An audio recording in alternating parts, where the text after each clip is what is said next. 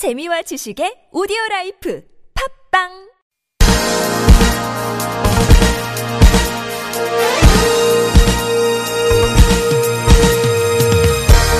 정유년 마지막 날 아침 어디서 시작하고 계십니까? 돌아보면 올 한 해 다사다난이라는 상투적인 표현이 부족할 만큼 정치적으로도 참 많은 일들이 있었습니다. 이게 나라냐라는 광장의 분노는 대통령 탄핵으로 이어졌고 새 정부 문재인 정부가 탄생했죠. 촛불 시민의 요구를 받들겠다는 새 정부는 이른바 적폐청산을 지속하고 있습니다. 구여권에서는 과거 정권 들추기 보복이라고 반박하고 있습니다. 한편 미북 간 첨예한 말전쟁 속에 한반도는 늘 긴장 상태였습니다. 올 한해 세계는 내년 2월 평창을 기대하고 있다. 최근 미국의 ABC 뉴스는 이런 보도를 전하기도 했는데요. 평창 동계올림픽이 북핵 문제 해결의 전환점이 될 수 있을까요? 올림픽뿐만이 아니라 내년은 주목해야 할 정치 이슈가 많습니다. 가시화된 야권발 정계 개편은 지방선거 변수로 작용할 전망이고요. 개헌이라는 시대적인 과제도 풀어야 합니다. 그래서 오늘 열린 아침은 2017년 대한민국 정치권을 달군 이슈와 인물을 되짚어보고 내년 한국 정치를 전망해보는 특집 토론으로 진행합니다. 12월 31일 김만음의 열린 아침 2017년 마지막 방송 시작합니다.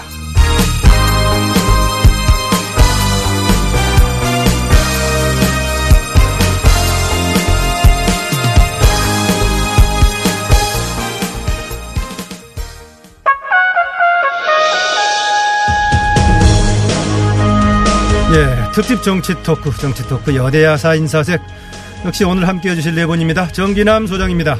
예, 안녕하십니까. 붉은 닭띠의 마지막 날 인사드립니다. 새해는 황금 개띠라고 합니다.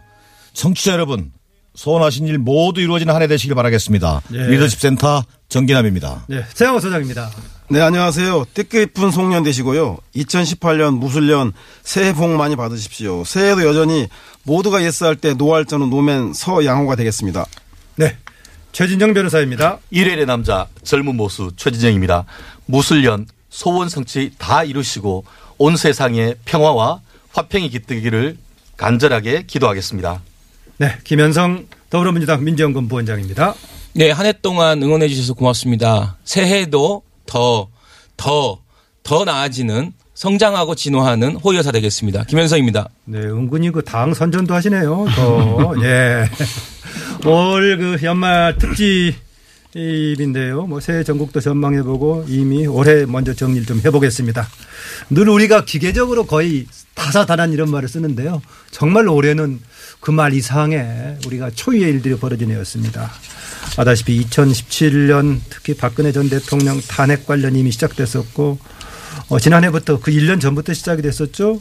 또 조기 대선 또 계속 이어지는 적폐 청산 또 이어진 구여권의 반발 외교 관계가 어린 만큼 또 많은 과제가 어, 있던 날도 좀 없습니다. 어쨌든 간에 오늘 네 분께서요. 어, 그 올해 여러 가지 어려운 가운데도 잘했다.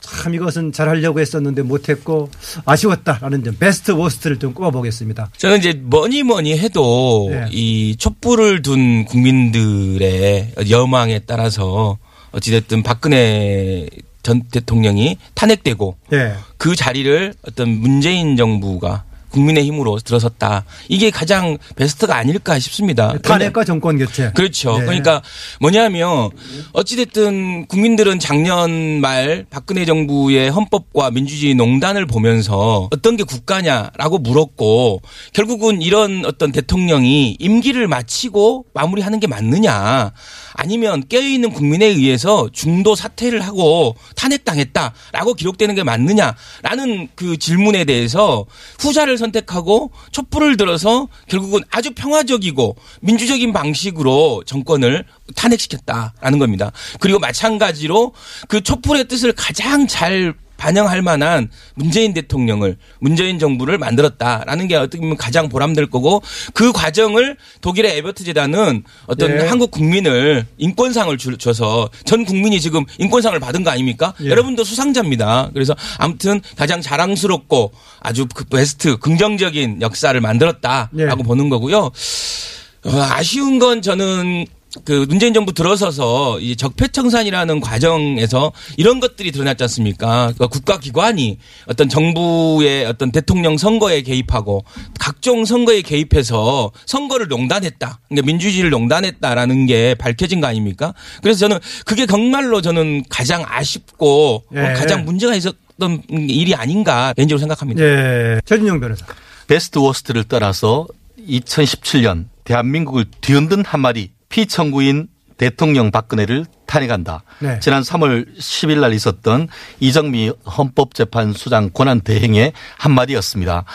지지하는 측에서는 월스트의 한마디가 됐을 테고 탄핵을 찬성하는 입장에서는 베스트의 한마디가 되었지 않을까 싶어서 박근혜 대통령을 탄핵한다는 말을 꼽았는데요. 어, 결국 그 탄핵과 전후로 해서 이른바 보수 정권이 완전히 몰락했습니다. 단순히 그냥 무너져 내린 것이 아니고 그냥 어떻게 먼지가 됐다고나 할까요? 존재감이 아무것도 없어져 버린 가루가 되었다 이런 말이 맞는 것이죠.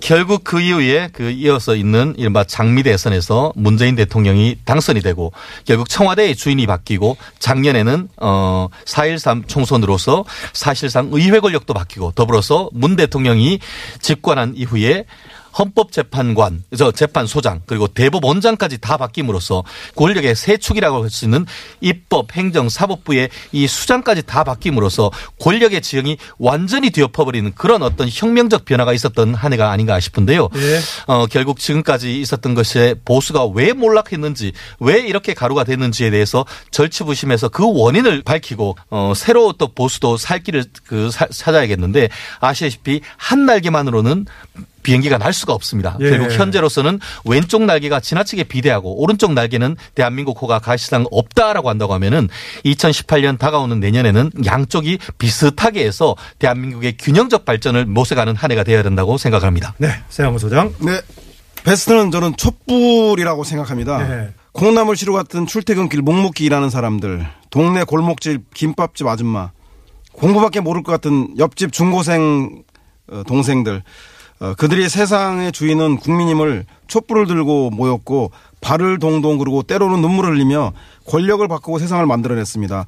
80년 5.18의 촛불은 택시 운전사 김사복이었고 1987년 박종철의 죽음을 세상에 알리려 했던 교도관 한재동 전병용 이 두 사람도 이름 없는 촛불들이었습니다. 이렇게 이름 없는 사람들에 의해서 어, 대한민국은 변하고 발전하고 있었던 것 같습니다. 이분들이 바로 저는 어, 2017년 한국 정치뿐만 아니라 한국 현대사를 빛낸 어, 촛불들이 아닌가 베스트라고 생각이 듭니다. 예. 그래서 wors- 상도 받았군요. 네, worst는 박근혜 전 대통령 아니겠습니까? 이정미 헌법재판소장 권한 대행은 이렇게 말했습니다. 최순실의 이익을 위해 대통령의 권한을 남용했고 국민의 신임을 배반한 용납될 수 없는 중대한 법 위반 행위로 인해 피청구인 대통령 박근혜를 파면한다라고 재판관 8명의 전원일치로 대통령 파면을 선고했습니다. 어, 내년 초에 박근혜 전 대통령에 대한 어, 법원의 선고가 있을 예정입니다. 법정 최고형이 선고되어서 다시는 권력이 선거 정치에 개입하는 불행한 역사가 없도록 진심으로 기원합니다. 예. 정기남 소장. 예, 2017년의 베스트. 글쎄요, 뭐, 우리가 이런 표현을 씁니다만 결국은 박근혜 전 대통령의 탄핵, 그리고 촛불혁명으로 탄생한, 아, 이른바 정권 교체, 아, 지난 보수 정권 9년의 어, 시기를 마감하고, 어찌 보면 그 진보 정권의 시대를 연 건데요. 획을 그을 수 있는 뭐 예. 그런 어떤 어, 사건이었던 것 같습니다. 그리고 그걸 통해서 탄생한 이른바 문재인 정권. 이번 문재인 대통령이 그 새해 첫 그 화두로 제조 산하를 얘기했지 않습니까? 예. 그것도 추석 때도 안동 하회마을 가서 방명회도 썼습니다만 정말 나라를 나라답게 하기 위한 아, 격동의 2017년이었다. 뭐 이렇게 말씀드릴 수 있겠고요. worst, worst는 뭐 여러 의견이 있겠습니다만 저는 역시 그 북핵 위기로 어, 어떻게 보면 시작된 한반도의 평화가 위협받는 국면 이게 아마 가장 큰 어, 위기일 것 같습니다. 북한은 어쨌든 간에 한 해 내내 다양한 미사일 도발을 했고요. 급기야는 지난 11월 어, 대륙간 탄도 미사일 ICBM급이죠. 그 미국 본토까지 갈 수 있다라고 하는 15호죠. 15호입니다. 예. 화성 15호인데 그것 개발을 통해서 핵무력 완성을 선언하고 어찌 보면은 한반도의 위기를 최고조로 끌어올린 결국은 이 촛불 정부의 발목을 잡는 덫이 될 수도 있, 겠다 뭐 예. 그런 우려를 한번 해봅니다. 네, 누구나 공통적으로 인식하겠습니다만은 2017년 얘기하면은 그 전년부터 시작이 됐던 촛불 시민 또 그걸 통해서 박근혜 전 대통령 퇴진 탄핵의 방식으로 퇴진돼 가지고 지금 재판까지 받고 있죠. 이렇게 새롭게 태어난 문재인 정부 아까 그 제조 산화라는 표현을 썼었는데요. 이제 문재인 정부가 이게 나라냐 해서 새롭게 우리나라를 만들겠다. 어, 여러 가지 정부 부채 중심 축들이 많이 바뀌었고 있었는데 문재인 정부 한 8개월쯤 됐나요 지금요? 8개월 좀 이제 됐는데 어, 종합적으로 평가해 주신다면 그동안에 발전적으로 제조할 정도로 새롭게 만들어진 것과 아니면은 또 반대로 여전하거나 그대로 남아 있는 것들 대비시켜 주면서 좀 얘기를 나누겠습니다. 이번에는 세영호 소장 먼저 네. 하실래요? 어, 저는 적폐청산은 아직도 배가 고프다 이렇게 말씀드리겠습니다. 그리고 적폐청산의 완성은 경제 양극화와 사회적 차별 해소로 마무리되어야 한다. 이런 말씀 드리고 싶습니다. 문재인 대통령이 지난 26일 국무위원들과 만찬에서 촛불 민심을 받들어 나라를 나라답게 만드는 일은 1, 2년 안에 금방 끝날 수 있는 일 아니다라고 말했습니다. 예. 아마도 적폐청산은 탄핵과 대선을 통해서 비정상적 권력을 정상화한 것으로 이미 시작되었습니다. 이제 남은 과제는 중앙 권력에 의해서 우리 사회의 전반에 어, 퍼져 있는 그리고 지방 구석구석에 남아 있는 반칙과 특권 등 부당한 권력 관계의 폐단과 악습을 청산하고 정상 사회를 만들어 나가는 것일 겁니다. 그러나 무엇보다 우리 사회를 위협할 만큼 심화된 경제 양극화와 사회적 차별 해소는 미룰 수 없는 국가 과제입니다. 예. 이는 자본의 민주적 통제로 가능한데요. 시장 권력에 휘둘리고 위협받는 정치사회 권력을 정상 궤도로 돌려놓을 때 가능할 것입니다. 보이지 않는 권력의 하수인으로 전락한 정치 사회의 권력 극복은 지금 모든 국가의 고민이고 과제이기도 합니다. 따라서 새해부터는 시장과 자본의 부당한 적폐를 청산하고 경제 양극화와 사회적 차별 해소를 해서 국민의 삶의 질을 높이는 것. 예. 이것이 바로 어, 문재인 대통령이 얘기하는 이기 국정 과제이기도 한다는 생각이 듭니다. 네, 정기람 소장. 예, 그 높은 지지율 70%를 넘나드는 높은 지지율이 아마 문재인 정부의 성적표일 수 있겠습니다. 아, 이 어떤 그 국민들의 어떤 여망을 받아서 결국은 적폐청산의 어떤 가속화 그리고 이것들이 지금까지는 어 나름대로 여러 가지 그 과- 한계를 보여주고 있습니다만 어, 큰 틀에서는 성공적으로 추진해온 예. 8개월이었다 이렇게 평가할 수 있겠고요. 그러나 역시 좀 아쉬운 점이 있다면 예. 역시 그 집권 후에 높은 지지율에도 불구하고 이것을 바탕으로 한 이른바 민생 개혁 입법 이런 부분에서 좀 성과를 냈어야 되는 거 아니냐. 아, 이를테면 시민들이 요구하는 불평등 해소 또 뭐 민생 회복을 위한 어떤 법과 제도의 정비 뭐 이런 데까지 나아갔어야 되는 거 아니냐. 그러나 역시 정부 여당이 그런 부분에서 좀 다소 미흡한 측면은 있다. 네. 어, 이렇게 말씀드릴 수 있겠습니다. 전인영 변호사. 네, 어, 우리가 그 학점을 매길 때 과목마다 매기지 않습니까? 네. 어, 이게 정치, 경제, 외교 세 분야로 한다고 하면은 어, 제가 봤을 때는 한 CCC가 아닌가 싶습니다. 컨텐츠로 들어갔을 때의 정치 실질적으로 문재인 대통령께서 그 취임 일성으로 뭐라고 했습니까? 대통령 내가 당선됐지만 그 낙선되신 분들도 대한민국을 함께 이끌어갈 동반자라고 했습니다. 예. 그러면서 협치와 대탕평을 말씀하셨습니다. 근데 과연 지난 8개월 동안 협치와 대탕평이 있었는지에 대해서는 다시 한번 생각해 봐야 된다고 합니다. 말씀은 협치라고 하지만 예. 돌아서서는 인사에 있어서 이른바 캠코더 인사, 음. 캠프 또 코드 인사, 더불어민주당 인사라고 해서 쓰는 사람 자체도 결국 굉장히 좁은 그 인적 풀 속에서 하다 보니까 그것이 결국 인사 참사로 이어졌습니다. 차관급 이상의 어떤 그 후보들 중에 두 자릿수에 가까운 사람들이 낙마했습니다. 결국 195일 정말 그 우리나라 정부 역사상 최대한 그, 그 내각을 구성하는데 거의 200일에 가까운 일이 벌어졌는 것은 결국 협치를 통해서 인적 협치 대탕평보다는 예. 오히려 어 지나치게 인적 풀을 좁게 가는 과정에서 협치가 이루어지지 않은 것이 가장 어떤 큰 문제점이었고 예. 경제적인 측면에서 물론 촛불 민심 그 또 근로자를 생각하는 건 좋습니다. 그렇지만 지나치게 급격한 어떤 정책 변화 속에서 경제계가 상당히 어려웠던 한 그 1년이었으면 분명합니다. 예. 특히 오늘 그 12월 31일 중소상공인들은 많이 지원을 했지만 많이 지금 두렵습니다. 무슨 말씀이냐. 그 원래 최저임금을 16% 대폭 인상하면서 오히려 내년 경기를 어떻게 이끌어야 할지 예. 고민이 많습니다. 그런 점 꼭 세- 생각을 해주시고 외교 사실 이 부분은 참사에 가깝다라고 볼 수밖에 없는 것 같습니다. 예. 그런 부분에 있어서 제가 아무리 좋은 점수를 준다고 하더라도 소통이라는 그런 형식적인 점수에는 후할 수 있지만 그 컨텐츠에 들어갔을 때는 뭔가 보여주지 않는다고 하면은 과연 현재의 지지율이 내년에도 이어질지에 대해서는 걱정스럽다고 정리할 수 있겠습니다. 네. 그런 애초에 다짐에 비해서 조금 현실화시키지 못한 부분이 많다라고 있는 이제 전영 변호사는 비판적인 관점이 지적해 줬네요. 김현성 부원장. 저는 이제 네. 두 가지 사건에 대한 우리 그림을 한번 그려보시면서 문재인 정부를 얘기 짚어요. 왜냐하면 이 발리에서 화자, 화산 사고가 났어요. 예. 그 관광객이 굉장히 많이 가 있었습니다.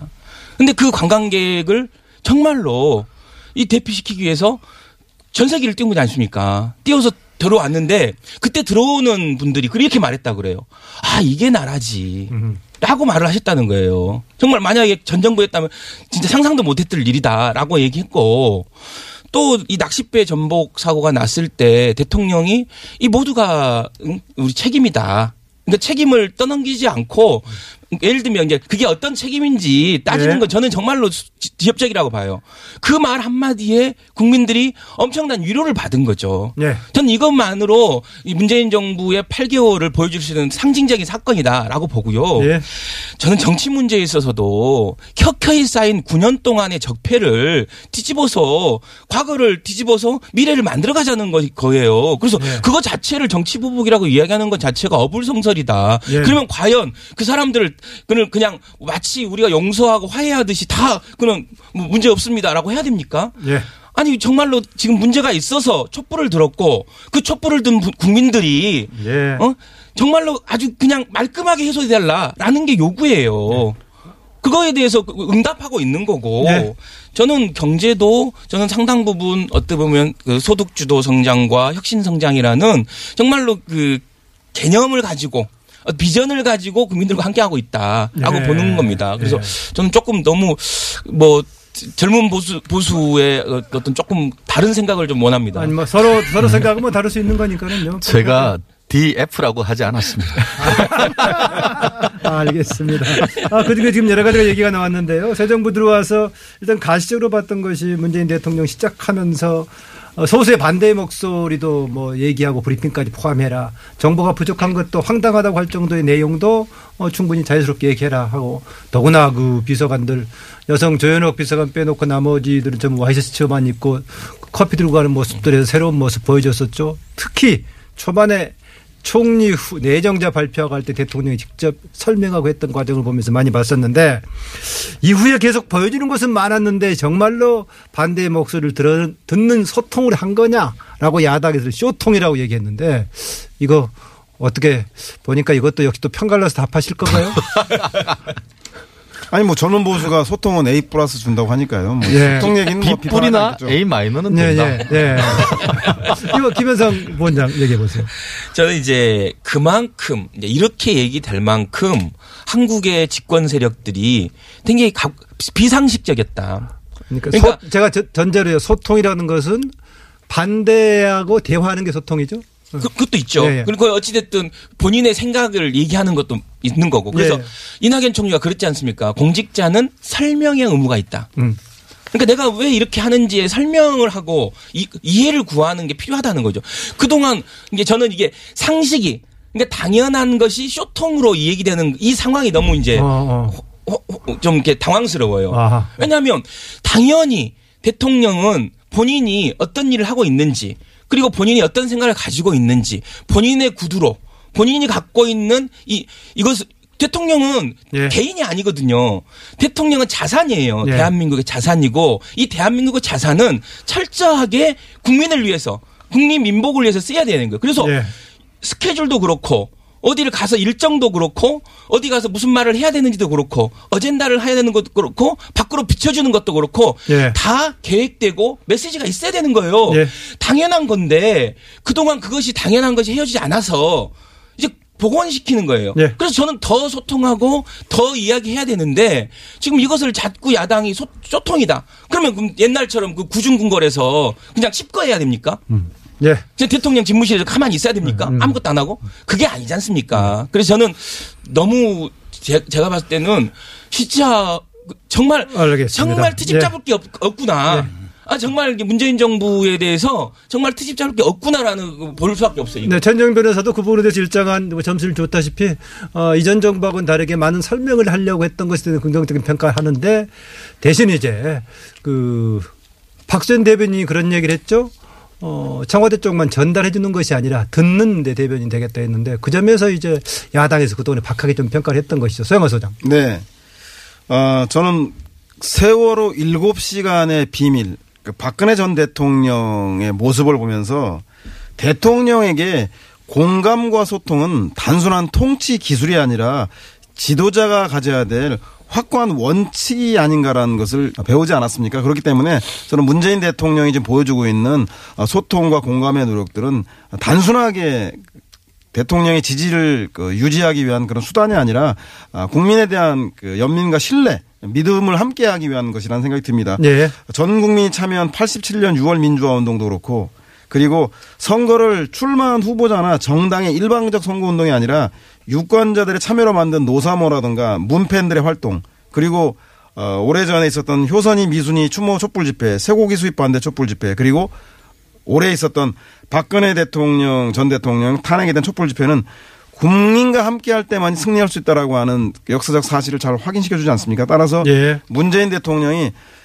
청와대에서 자체 제작하는 SNS 뉴- 뉴스라든가 청쓸신잡 등 국민과 소통할 수 있는 소통하기 위한 이 노력들은 어, 저는 국민들을 국정 운영에 참여시키기 위한 노력의 일환으로 봐야 한다. 따라서 이런 공감과 소통을 통해서 결국은 검찰 개혁, 국정 개혁 등 적폐 청산하고 어, 경제 양극화 사회적 격차 해소라고 하는 궁극적인 과제를 해결하는데 에, 그 힘이 될 것이다. 예. 따라서 이런 노력의 일환으로 봐야 한다는 생각이 듭니다. 네, 잠시 전하는 말씀 드리시고요. 이어가겠는데요. 지금 여러분께서는 정치 토크 여대야 4인 4색 함께하고 계시는데요. 정기남 소장, 서양호 소장, 최진영 변호사, 김현성 부원장과 함께하고 있습니다. 서양호 소장, 이제 문재인 정부에 대해서 정말 이전과 다른 새로운 국민들과의 소통의 방식에 대해서 이제 설명을 추가로 많이 해줬습니다. 정기남 소장. 소통과 관해서 이게 두 가지 하나의 그 관점 한번 얘기해 보고 싶은데요. 이게 올 그 문재인 대통령 취임 이후 어, 한국갤럽이 28번의 여론조사를 했어요. 어, 왜 문재인 대통령을 지지하느냐 라고 물었을 때 소통을 잘한다. 이게 23번이나 1위 올랐어요. 그만큼 이 정권의 어쨌든 이제 무기가 됐다. 아, 그런 면에서는 아, 정말 그 뭐 얼마 전에 유시민 장관 전 장관이 그랬습니까? 뭐 지금 시대는 쇼통이 소통을 만드는 시대인지도 모른다. 뭐 이런 말을 썼단 말이에요. 그런 면에서 이 정권에 굉장히 큰 무기가 돼 있다. 실제 또 이제 하나의 사례가 어 아픈 사건입니다만 지난 제천 화재 참사 때 예. 그날도 대통령께서 직접 현장을 방문했어요. 오히려 지지율은 올라가고 있어요. 오히- 오히려 대형 참사가 나면 어떻게 보면 그동안 했던 허술한 재난 뭐 대책이라든가 이런 것 때문에 지지율이 떨어지는 게 과거 정권의 사례거든요. 예. 그러나 어쨌든 직접 현장 방문을 통해서 그 뭐랄까 아픔을 함께하고 하는 이런 대통령의 모습을 보면서 오히려 지지율이 오르는 뭐 그런 모습도 보여줬단 말이에요. 그런 면에서 본다면 지금 야당이 어, 입장에서 이것을 무슨 쇼통이다, 소통이 아니다, 진정한 소통을 못하고 있다 이렇게 얘기할 것이 아니라 예. 이 부분에 대해서 칭찬할 것은 칭찬해야 된다. 예. 어, 그러나 단지 우려가 되는 것은 이런 부분이죠. 아, 지금 지지율 70%에 취하면 안 된다. 자, 실제로 야당과의 협치 문제 아까도 여러 번 지적됐습니다만 진정한 의미의 소통이라고 하는 것은 국정 운영 능력에서 나와야 되는 거다. 네. 근데 자칫 지지율 70%에 취해서 일종의 야당 알기를 좀 우습게 알고 어, 일방적으로 밀어붙이고 또 어, 적폐청산이라고 하는 대의만을 앞세우다 보니까 오히려 그런 부분을 좀 소홀히 하는 것은 아닌지 예. 자칫 이런 오만함이 결국은 권력의 어떤 그 취약성을 만들어낼지도 모른다. 예. 이런 부분은 어찌 보면 지금 시점에서 경계해야 된다. 그래서 내년은 정말 어, 문재인 정부가 실력을 보여줘야 되고 유능한 권- 정치 권력이라고 하는 것을 보여줌으로써 아 이게 그냥 소통에 머물지 않고 이게 진정한 의미의 어떤 국민적 소통으로 국민 통합에 기여한 정부가 되겠구나라고 예. 하는 것을 보여주는 것이 저는 과제라고 생각합니다. 네. 전문 보수, 자칭 전문 보수 최진영 변호사. 예. 자칭 타칭 젊은 보수 아, 타칭. 최진영입니다. 예, 알겠습니다. 타칭. 워낙 그 한국당에 연세 드신 분들이 많아가지고 제가 좀 젊더라고요. 그렇습니다. 그 제가 아까 좋게 보면은 A 마이너스까지. 근데 소통해서. 예 소통해서 빗불 뭐 이렇게 했던 것은 한마디로 과유불급이 아닌가 하는 그런 것들 때문에 경계하는 차원에서 드린 겁니다. 어, 문재인 대통령께서 그 이낙연 국무총리 인사 직접 발표하시고 뭐 그것 이외에도 어떤 그 청와대로 어 국정에 많은 분들을 이렇게 초대하시고 그런 모습을 봤을 때 국민들이 아 이제는 정말 뭔가 대통령 그러니까 국정 최고 권력자와 내가 직접 연결될 수 있구나 하는 그런 부분에 대해서 속 시원한 그런 어떤 대리 만족이 느끼는 것은 사실인 것 같습니다. 한마디로 사이다다 이런 그 말이 그 이와 같은 현재 한 70% 전후의 어떤 고공 그 지지율 행진을 하는 것의 본질적인 내용이 아닌가 싶은데요. 근데 그 또한 이제는 좀 식상해지는 것이 아닌가. 한마디로 컨텐츠는 없이 보여주는 기획만 있는 것이 아닌가 하는 얘기가 계속 나오고 있는 것 같은데요. 대표적인 케이스가 지난 그, 어, KTV 그 국정 홍보 방송이나 마찬가지죠. 거기에서 이른바 이니 아이템이라고 하면서 이번에 제천 화재 참사와 관련해서 그것을 어떻게 보면 상품화해서 그거에 대해서 의견 주는 사람한테 인이 아이템을 주는 식의 어떤 어 기획을 방송을 하고 그거에 대해서 문제를 삼으니까 이제 어그 부분에서 공식 사과를 하고 그와 같은 것을 취소했는 걸 봤는데 결국 이제 국민들이 자꾸 보면서 아 뭔가 좀 이제 내 손에 잡히는 걸 뭐 해줬으면 좋겠는데 이른바 쇼통 피로감 이런 것들이 조금 나는 것 같습니다. 예. 박수현 그 대변인이 뭐라고 했습니까? 아 가가지고 제천 현장에서 이 글을 올렸는데 문재인 대통령의 흐느낌이 들리더라. 그런 심기 경호를 해야 됩니까? 그게 중요합니까? 그렇기 때문에 국민들로서는 1년 차에 있던 그렇다고 한다고 하면은 이제 2년 차에 갔을 때는 정말 컨텐츠 있는 정책으로 좀 더 승부해주는 그런 네. 것이 있다 있지 않다고 하면은 마치 YS 정부 때 정말 고공행진 80% 이상 가다가 1년 차 넘어가면서 정말 급전직하하면서 그 지지율이 떨어져서 국정 동력을 잃었던 그 어떤 그 경로를 찾아갈 수 있기 때문에 이 부분에 있어서는 항상 스스로 지지율에 도취하지 않아야 된다는 말씀을 드리지 않을 수 없을 것 같습니다. 예. 지지율이 참고로요. 떨어지기를 우려하는 건지 지지율이 떨어지라고 비는 건지 잘 모르겠네요. 한번 가, 어, 이제 감안해서 들으세요. 그런데 참고로요, YS 정부 2년 차 때까지도 그래도 50%대를 2년 차까지는 그랬습니다. 했었고요. 2년 차에 안 좋았던 게 노무현, 노무현 정부, 대통령. 노무현 그렇죠. 정부 시기가 또 2년 차에 좀안 좋았고 박근혜 정부 시기는 2년 차 때가 바로 4.16 세월호가 있었는데 그 무렵까지도 그래 괜찮았어요. 아주 괜찮았어요. 50%대를 예, 가지고 맞습니다. 있어서 지지율 자체는 뭐 그랬었는데요. 아까 관련 얘기 나와가지고요. 저 연말에 가서 나왔던 그 서민 교수 이른바 문법 미쳤다고 관련 결국 사과를 했는데 본인이 그 취지는 그대로 유지한다. 다만 그 문재인 대통령을 지지하는 대다수의 사람들을 자칫 문바로 몰 소지가 있다는 것에 대해서는 본인이 사과한다라는 거였었는데 이쪽 저쪽 다 한번 뭔가 새롭게 좀 어, 성찰해야 될 과제를 남긴 건 아니었나 그런 생각 입니다. 서양호 소장. 네, 저는 뭐 서민 교수의 문제 의식에 대해서는 이해하는데 아, 세상의 변화를 좀 잘 못 읽으신 것못 같아요. 왜냐하면 그 노사모의 출연이라던가 문펜의 출연은 친문 대 비문 열성 지지층들에 대한 문제가 아닙니다. 그렇게 어 개파의 문제를 가지고 친문 비문으로 바라볼 게 아니라 세상이 변화된 것이죠. 예. SNS의 발전이라던가 정보에 대한 소통의 이 빨라지면서 1인 미디어가 생기고 팟캐스트가 생기면서 음, 이제는 더 이상 정보를 어, 개인이 받는 일방적으로 받는 시대를 넘어서 쌍방향 소통에서 더 나가서 내가 뉴스를 전하겠다는 시대 아니겠습니까? 마찬가지로 정치에 있어서도 어, 유권자들 어, 선거에 참여하는 국민들이 주인이라는 생각을 가지고 적극적으로 자기 의사를 표현하는 것입니다. 그것을 그것의 결과가 어, 촛불 집회로 드러나기도 하고 또는 정권 교체로 드러나고 합니다. 그런 사람들을 어, 문재인을 지지하는 열성 팬으로 폄하시키는 것 자체가 저는 세상의 변화를 읽지 못하는 서민 교수의 문제는 문재인을 욕했고 친문을 욕했다는 게 아니라 국민의 흐름들을 읽지 못한 아둔함에 있는 것이 아닌가 이 문제점 을 지적했던 것임을 다시 한번 어, 알아주시기 바랍니다. 글쎄요, 그 저는 SNS 정치가 이제 거의 일반화됐습니다만 저는 이게 우리 정치에 지금 존재하고 있는 빠 문화.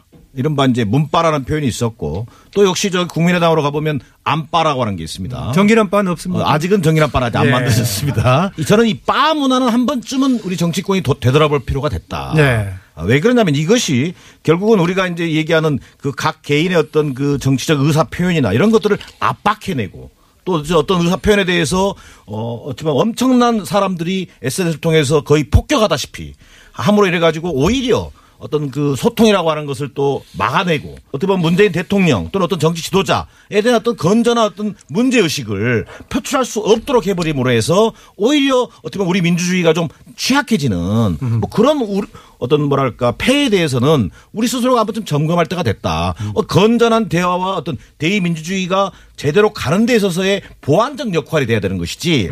이른바 이런 SNS 정치 자체가 기본적으로 것을 압도해버리고 이른바 그- 그런 표현도 있지 않습니까? 홍위병식으로 몰려다니고. 아니 대표적으로 지난 그 우리가 한중 정상회담 과정에서 나중에 사과도 했습니다만 뭐 일국의 홍보수석이라고 했던 분 지냈던 분조차도 정확한 사실관계를 확인하지 않고 SNS를 통해서 자기 견해를 밝히고 또 우우 몰려가고 그래서 결국은 피해자였던 기자가 결국은 오히려 문제를 일으킨 당사자인 것처럼 알려지게 되는 이런 우울을 보면서는 안 되겠다. 예. 뭐 그런 부분에 대한 어 내년 진짜 돌아오는 새해에는 그런 어떤 정- 정치권의 문화 이것도 한번 다시 점검해 보는 계기가 됐으면 좋겠다 예. 이런 생각입니다. 저는 이 문화를 좀 이렇게, 이렇게 해석했으면 좋겠어요. 뭐냐면 촛불을 들었고 이 어떤 새로운 시대를 열어려고 했던 국민들이 그 촛불과 저항되는 상황이 오는 그러니까, 그러니까 문재인 대통령과 그 촛불을 들었던 국민들이 동일시하는 현상이 있는 것 같아요. 저는. 예. 그래서 결국은 이 촛불을 꺼트리려고 하고 있는 그러니까 촛불과 반하려고 하는 상황이 되면 본인들이 이제 못 견디는 거죠. 뭐 그런 상황이 오는 것 같아요. 지금 상황이. 그래서 저는 오히려 이런 문화를 만든 그 사람 그렇게 행동하는 국민들을 이야기하는 것도 있지만 저는 과거에 이제 여론을 조작해서 뭔가 새로운 어떤 상황을 만들어 보려는 그 시대가 있었는데 그 시대만 보고 마치 이 사람들이 뭔가 뒤에서 배우가 있어서 움직이는 것이다. 라고 해석하는 지금 상황이 좀 잘못됐다. 전혀 그렇지 않다. 네. 아주 자발적이고 이런 과정에서 또 다음 단계로 넘어갈지는 모르지만 네. 저는 그 전에 국정원과 사이버 사령부를 동원해 갖고 SNS를 완전히 그 분탕질했던 예. 그 정권하고는 다르다라는 게 분명히 있는 거고요. 저는 이 현상 자체를 정치권에서 반성해야 된다고 봐요. 왜 국민들이 이렇게 하니까 니들 잘못됐다라고 하지 마시고 정치권도 엄청난 빠, 빠들이 많지 않습니까? 네, 최진영 변호사. 어, 그렇습니다. 한마디로 그바 문화라는 것이 지지하는 층 어, 대상에 대해서 초기에는 힘이 되지만 나중에는 짐이 된다. 이 부분으로 저 한마디로 좀 정리를 하고 싶습니다. 아까 서 수장님께서는 그 서민 교수가 세상의 변화를 잘 못 읽고 아둔하다라고 생각했는데 저는 생각이 좀 많이 다릅니다. 어, 서민 교수가 모든 것을 얘기를 할 수는 없습니다. 그렇지만 마치 우리가 그 봄이 올 때 제비 한 마리가 봄을 다 가져다 줄 수는 없지만 제비 한 마리가 왔다는 것은 뭔가 거기에 상징적인 의미가 있다라고 저는 생각합니다. 실질적으로 서민 교수 같은 경우에는 지난 정권 때에 박근혜 전 대통령 정부에 대해서 상당히 비판적인 견해를 가지고 있으면서 본인의 어떤 그 기생충과 관련되는 어떤 전공과 사회 현상을 잘 읽어내서 그래서 많은 부분에 공감을 냈는데 그와 같은 분조차도 현재의 문화에 대해서 비판적으로 얘기를 한다고 하면은 왜 그런가에 대해서 지금 그 문바들은 생각해 볼 필요가 있다라고 생각을 하는데요. 예를 들어서 김희수 전 헌법 그 재판관님 같은 경우에 그 헌법재판소장이 갔다가 떨어질 그 낙마되고 그 가운데서 어땠습니까? 김이수 힘내세요, 김이수. 그게 실검에 바로 올라갑니다. 그런 것이 대표적인 여론 조작 아니겠습니까? 아니, 돈 주고 돈 주고 돈 받고 한 것도 아닌데 자발적으로 하는데 그게 무슨 여론 차이입니까? 제, 제 변사님. 제 말씀 듣고 하세요. 앞으로도 제가 말씀드릴게요. 댓글 부대 결국 그런 식으로 해서 여론을 충분히 조작하는 것이고 다 일, 그뿐만 아니고 밑에 있는 댓글을 통해서 한마디로 그 이른바 아까 그 정기남 소장님도 말씀하셨듯이 마치 홍위병처럼 어떤 그 대상이 있으면 거기에 정말 집중적인 타겟을 통해서 밑에 완전 댓글 폭격을 하는 그런 모습이 있는데 서민 교수가 2탄을 예고를 했습니다. 예. 나는 mental이 강하다. 일, 일정 부분 그런 그 전체적인 내용에 대해서는 뭐 비판 그 비판을 겸허히 받아들인다고 하지만 본인 글에 써 있는 수만 개의 댓글에 대해서 그와 같은 것을 분석해서 2탄을 내본다고 했는데 2018년 초에 분명히 서민 교수의 2탄 그때 다시 한번 좀 얘기해야 될 것 같습니다. 예. 네, 지금 제가 잠깐만 한 말씀만 드리면요. 아, 정당이 자기 역할을 제대로 못하면 자신의 지지계층의 이해를 대변하지 못하면 아, 국민들의 자발적인 참여가 일어납니다. 그리고 언론도 아, 사회 현상을 제대로 그 보도하지 못하면 아, 대한 언론이라는 게 나타나게 마련입니다. 그래서 저는 뭐 정당이든 언론이든 이런 국민들의 자발적인 참여 확대들의 강화는 오히려 정치인과 언론인들이 자기 역할을 제대로 하고 있지 못한 것들을 성찰하고 반성하는 것이 예. 아, 제가 볼 때는 이런 바 문화로부터 우리가 배울 점이지 그것이 아니라 바가 옳다 그러다 아니 어떤 사람이 네. 어떤 사람을 지지하는 것을 어떻게 뭐라고 할수 있겠습니까? 오히려 그런 것들은 전체적으로 논쟁 으로 우리 사회에 크게 도움이 되지 않는다. 따라서 네. 우리가 자신의 본본의 역할을 잘하고 있는지 정치권과 언론은 어, 돌아보는 그런 계기로 삼았으면 좋겠다는 생각이 네. 듭니다. 여기저기 취약한 점이 있고 그런 것들이 저 균형을 이루어가는 과정이다. 뭐 이런 녀석도 가능할 수 있을 것인데 최 변호사의 얘기도 균형을 이루어가는 과정의 발언이 하나 받아들이겠습니다. 네. 새는 좌우의 날개로 다니까요. 네. 오른쪽 얘기도 들어야죠. 네, 그 시간이 오늘 한 시간으로 특집으로 해도 짧은데요. 어, 이야기는 먼저 좀 마무리를 하고 좀 가야 할 것 같습니다. 그, 그동안에 계속해서 어, 적폐청산, 새 정부의 적폐청산 작업에 대해서 구 여권, 특히 자유한국당을 중심으로 정치 보복이니 뭐 신적편이 이런 얘기를 계속 해왔었는데요. 12월 마지막에 있었 던 지금 개성공단 관련 문제하고요. 그 다음에 위안부 어, 협정 관련해 가지고 이 문제에 관해서 불거지면서 논란이 되고 있는데 이건 어떻게 지금 과거 정권 했던 바에 대해서 새 정부에서 어, 좀 어떻게 정리해 가는 게 바람직할까요? 어, 김현성 부원장. 좀 참 위안부 문제를 발표한 것도 그렇고 저기 어, 통일부 문제도 그렇고 사실 의사결정 과정에 상당히 문제가 있었다. 예. 특히 위안부 문제와 관련돼서는 이면 합의가 있었다는 거 아닙니까? 비공개 합의. 네, 비공개하지 예. 못했던 이면 합의가 있었다. 이건 좀 심각하다. 그래서 저는 이제 중- 중대한 흠결 대통령 말씀처럼 중대한 절차적 흠결이 있는 거다. 예. 저는 이 문제는 조금 그 수- 조금 더 당당하게 임해야 된다. 예. 그러니까 지금 어찌됐, 어찌됐든 2015년 어, 박근혜 정부의 위안부 합의가 갖고 있는 가장 큰 문제는 이 꼼수 외교라는 거죠. 예. 그러니까 어, 한일 관계라는 게 two track 있지 않습니까? 과거의 문제를 청산하는 과거의 문제를 정확하게 정리하는 문제와 새로운 어떤 미래의 파트너십을 만드는 이 두 가지 문제가 있는데 항상 이 two track을 잘 조정해야 되는데 박근혜 정부가 어떻게 어떤 그, 그 부분을 어떤 꼼수를 통해 갖고 합의를 하고 정말 당사자의 이 얘기도 듣지 않고 했다는 이런 것들은 굉장히 큰 문제가 있다. 그래서 저는 예. 재협상을 해야 되는 게 맞다라고 보는 거고요. 예. 통일부 문제는 어떻게 보면 정책 결정 과정일 수 있다. 그리고 정책 결정 과정에 대해서 책임을 묻는 거는 가할 수 있지만 예. 이후에 정책 결정 과정에서 문제를 일으키지 않기 위해서 이, 이 문제를 정확하게 돌아볼 필요는 있다라고 보고요. 예. 그래서 이걸 저는 적폐 이게 적폐냐라고 보는 프레임보다는 어떤 향후에 국가가 정책을 결정하는 데 있어서 바람직한 어떤 국민들과 소통하는 정책 결정 과정은 뭐냐라는 것을 보는 반면교사를 삼아야 된다라고 예. 봅니다. 아, 그러니까 여러 가지가 맞물려 있죠. 어느 정도의 어느 부분에 걸리나 모르겠지만 경우에 따라서는 범법 행위가 얼마나 들어있나라도 볼 수 있겠고 적절한 절차를 거쳤느냐도 볼 수 있겠고 아니면 그 정치적인 선택, 정책적인 선택이라는 판단일 수 있는데 어느 단계에서 이제 평가라든가 문제가 될 소지가 있는 건가 관점마다 다를 수가 있겠습니다. 어쨌든 간에 지금 정책 결정 과정 에서 문제가 있다고 보는 게 새 정부에서 지금 이제 파악하고 있는 것인데 뭐 평가는 좀 다를 수 있겠습니다만 예, 젊은 보수. 아, 네, 그렇습니다. 어, 실질적으로 그 이번 위안부 협의 그 민간인 그 TF 같은 경우에는 내용에는 기존에 비해서 진전된 점이 있지만 형- 절차적인 측면에서 많이 부족했다 이렇게 얘기를 했었습니다. 그런데 그 아, 부- 내용을 진전된 결과를 네, 내놨다고 왜냐하면 평가했어요? 분명히 아시다시피 정부와 피해자들이 원했던 이른바 3대 수긍 과제가 있었습니다. 예. 하나가 그 일본 정부의 책임 인정. 그래서 실질적으로 이제 아베 총리가 총리 대신 자격으로 책임을 통감한다라고 얘기를 했었고 그, 그 부분에 대한 해석은 좀 예, 다르죠. 해석은 네. 있습니다만 어쨌든 총리 대신 이름으로 했던 부분인 것이고 그 부분에 대해서 사죄한다는 내용이 있었고 더불어서 그 이행 조치로서 순수하게 일본 정부 예산으로서 돈을 내서 배상 네. 내지 보상을 하겠다. 그런 점은 분명히 컨텐츠에서 비교적 앞선 거는 맞습니다.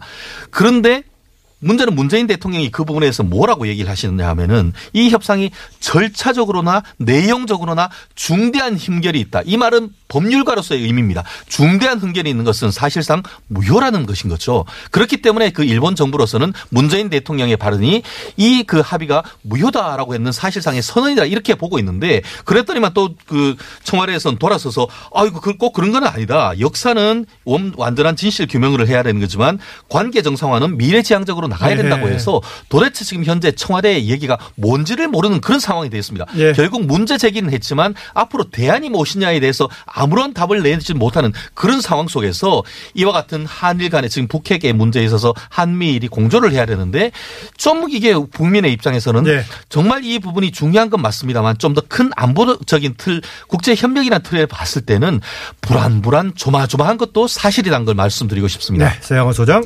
뭐가 그렇게 불안불안 조마조마한지 12월 31일까지 잘만 살아와 놓고 저런 얘기 꼭 하시더라고요.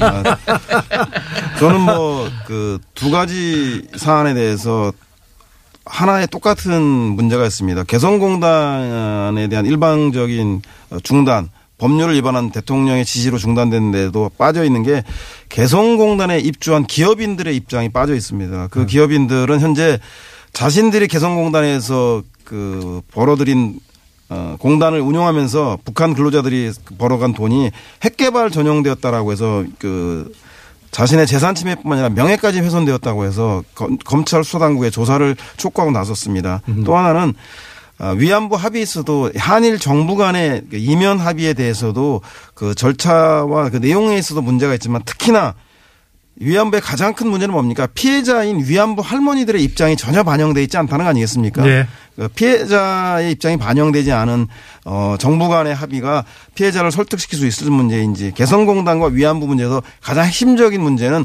바로 당사자의 문제가 빠졌다는 거에 대해서 저는 박근혜 정부의 독선적이고 권위주의적인 국정 운영 방식을 그대로 드러내는 게 아닌가 싶고요. 예. 따라서 어그 이 문제만큼은 최소한 어, 저는 개성공단과 위안부 문제에서만큼은 어, 정부가 어, 기존에 지- 그 진행되었던 문제에서 빠져 있는 이 당사자에 대한 문제에 대해서만큼은 그 의사들이 반드시 반영되어 반영되게 재협상 재협의가 이루어져야 네. 하는 거 아닌가 싶은 생각이 뭐 듭니다. 박근혜 정부의 정책 결정 과정에서의 뭐 저러 절차를 안 지켰던 부분은 꼭 이 문제뿐만이 아니라 거의 모든 게 있었는데 특히 이렇게 최근에 부각된 부분이 이제 어떻게 이후에 새로운 대책으로 이어질 수 있을 것인가가 관건이긴 합니다. 최진영 변호사 얘기처럼. 네, 정기람 소장. 예, 지금 여러분이 지금 앞에도 말씀을 하셨지만 저는 이제 이게 적폐청산이냐 정치 보복이냐 이 대립 구도로는 절대 저는 뭐 문제를 풀 수 없다고 봅니다. 그 어떻게 봐야 되냐면 결국 야당 일부 야당에서 주장하는 정치 보복이라는 주장은 국민적 어떤 공감이나 설, 설득을 끌어내기 어려울 거라고 봐요. 이게 지금 적폐청산의 과정인 거거든요. 그러나 지금 이걸 추진하고 있는 문재인 정부가 정말 우리 국민들한테 보여줘야 되는 게 뭐냐면 이 청산과 적폐청산과 동시에 이전과는 다른 어떤 미래를 열어가겠다라고 하는 것을 보여줘야 된다는 거예요. 이게 상징적으로 이번 그 통일부의 개성공단 전면 중단 결정 과정에서의 어, 박근혜 전 대통령이 초법적 통치행위를 했다. 그걸 밝혀내는 것도 굉장한 저는 성과라고 봅니다. 예. 자, 그런데 그러면 어떻게 할 건데? 우리 문재인 정부는 남북 관계를 어떻게 지금 빗장을 열어낼 것이냐. 예. 여기에 대한 뭔가 국민들에게 보여주는 비전이 같이 수반돼야 된다. 예. 마찬가지입니다. 한일 위안부 문제도 자 잘못된 합의였죠. 굉장히 중요한 어떤 위안부 할머니들의 어떤 진심을 충분히 반영하면서도 또 그러면 국익에도 국익도 최대한 챙길 수 있는 새로운 한일 관계의 비전 이걸 어떻게 할 것인지에 대한 하우투는 잘 안 보인다는 거예요. 예. 이- 결국은 적폐청산이 뭔가 민주주의를 업그레이드 시킨다는 소명 의식으로 하지만 결국은 미래에 대한 비전과 제시를 통해서 같이 갈 때 우리 국민들이 설득력이 더 높아질 것이다. 이렇게 생각합니다. 네, 아까도 말씀드렸었지만 한 시간 특집이라고 했었는데 역시 또, 또 시간이 부족하네요. 예, 오늘 할 얘기가 굉장히 많은데요. 지금 뭐 야당의 재편도 있고 개헌 논란도 있고 지방선거 전망 있는데 이런 걸 포함해 가지고요. 어, 새해 정치 뭐 전반기 정도만 전망하면 되겠습니다만 어느 부분에서 주목해서 봐야 될지 네분 편을 한 30초씩 듣겠습니다. 아, 저는 뭐 적폐청산과 정치보복 논란에 대해서 말씀드리겠습니다. 세상에 절대선과 절대악은 존재하지 않습니다. 인간 내면에는 누구나 선과 악이 공존합니다. 그래서 상황에 따라서는 그 선과 악이 갈등하기도 하고 절충하기도 하고 어, 또 선택적으로 그 선택되어지기도 합니다.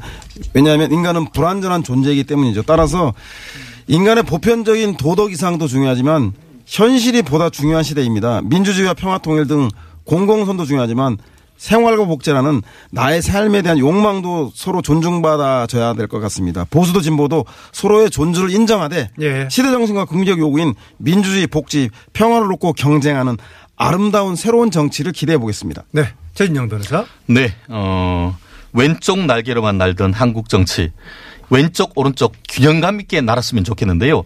실제로 지금 홍준표 자유한국당 대표가 무죄 판결을 받았고 어 안철수 대표의 국민당이 사실상 통합 행보가 성공할 가능성이 저는 개인적으로 높다라고 보는데 어 결국 그 전체적으로 봤을 때의 우파의 부활이 2018년의 키워드라 봅니다. 그렇게 네. 된다고 하면은 오른쪽 왼쪽 비교적 균형 있게 된다라고 한다고 하면은 그것을 기반으로 협치가 된다. 그렇게 하면은 민주주의와 법치주의가 좀 더 탄탄해지고 내년 아시다시피 3만 불을 지금 그 보는 이 시점에서 우리 경제적으로도 번영이 되고 또 민주적으로 법치적으로도 더 탄탄해지는 한 해가 되기를 저는 개인적으로 소망해 봅니다. 예, 정치적으로는 우파의 강화가 정치적 과제로 지금 보고 있네요. 김현성 부원장. 대한민국이 큰 병에 들어 있습니다. 그래서 그 큰 병을 치료하는 과정입니다. 그래서 촛불을 든 국민들은 그 병을 치료하기 위해서 얘기를 한 거고요. 근데 촛불을 든 국민들이 단순히 박근혜 대통령 한 사람 그 치료하고 끝날 거라고 생각하지 않고 있었어요. 정말로 이제 시스템과 구조를 바꿨으면 좋겠다. 예. 그래서 결국은 촛불의 완성은 개헌이다.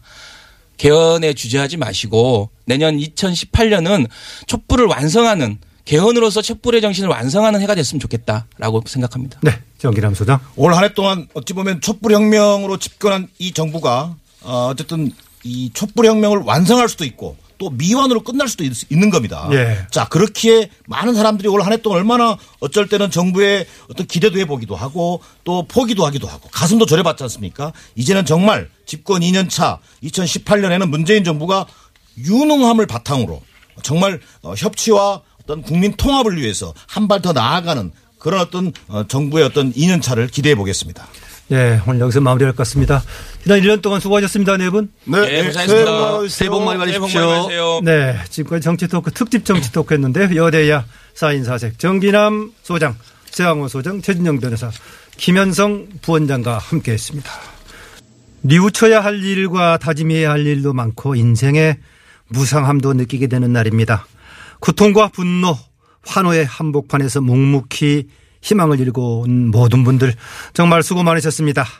이제 내일이면 아무것도 쓰여지지 않은 365일이라는 새로운 여백이 여러분 앞에 놓이게 됩니다. 그 미지의 시간이 행복으로 채워지길 희망하면서 새해 인사 미리 전합니다. 새해 복 많이 받으십시오. 열린 아침 김만음입니다. 오늘 여기까지입니다. 열린 아침은 홈페이지와 팟캐스트를 통해서도 다시 듣기가 가능합니다. 다음 주에도 세조 깊이 있는 뉴스 명쾌한 분석으로 찾아가겠습니다. 고맙습니다.